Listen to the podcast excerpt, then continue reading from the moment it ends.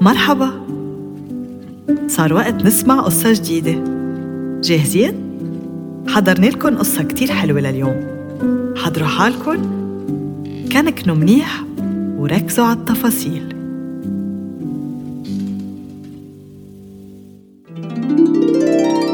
قصة ليلى والذئب كان يا مكان بقديم الزمان بنوت اسمها ليلى. بتعيش مع أمها ببيت صغير حد ستة الختيارة اللي قاعدة بنص الغابة. ستة كانت شاطرة كتير بالخياطة فقامت هديتها توب أحمر حلو كتير.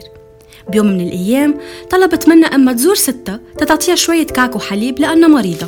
فلبست ليلى كبوتها الأحمر وأخذت سلة صغيرة ووصتها أمها مثل العادة. ليلى روحي دغري عند ستك وما تحكي مع ولا حدا ما بتعرفيه على الطريق. راحت ليلى وصارت تغني هي وعم تتغندر. وفجأة تسمع صوت قريب منها هيدا الواوي السئيل اللي شم ريحة الأكل. فبقرب منها الواوي وبيقول لها شو حلو كبوتك؟ شو اسمك؟ بترد عليه ليلى وبتقول؟ اسمي ليلى. برد الواوي. شو حلو هالاسم. طيب لوين رايحة وحدك بالغابة؟ فبتخبره إنها رايحة لعند ستة تتعطيها شوية كعك وحليب. شو إنك بنوت منيحة؟ شو رأيك تخديلها كمان شوية ورد من الغابة بتنبسط فيهم كتير. فكرت ليلى وقالت؟ امم معك حق.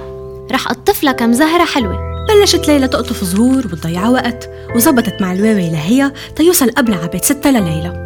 وهيك سبق الواوي لليلى ولما وصل فات ولقى تيتا نايمة بتختها. بيقرب عليها وبلا حس بيربطها وبحطها بالخزانة على السريع. لأنه سمع صوت ليلى عم ترندح وتقرب فما كان فيه ياخد وقته. نام الواوي بالتخت لبس ثياب ستة لليلى وسكر البرادة وطفى الضوء حتى ما تحس ليلى بشي. فاتت ليلى على البيت وسلمت من بعيد على ستة. فبيرد عليها الواوي وعم بيجرب يقلد صوت التيتا. مع إنه فكرت ليلى إنه صوت ستة تعبانة من المرض لاحظت إنه دينيا أكبر من العادة وعيونها كمان. فبتسأل تيتا ليه دينيك كبار؟ وليه تمك كبير؟ فبيرد الواوي كرمال اسمعك منيح وشوف جمالك بالكبوت الأحمر. بس أول ما لاحظت ليلى إنه تم ستة كبران كتير بيقول الواوي كرمال أكلك أسرع. وهون بيهجم الواوي على ليلى هي وعم بتصرخ بأعلى صوت. فبيسمع صياد قوي كان عم يتصيد بالغابة صريخ ليلى. بيركض على البيت ودغري بيلقط الواوي الشرير. بيساعد الصياد ليلى وبيطلعوا التيتا من الخزانة.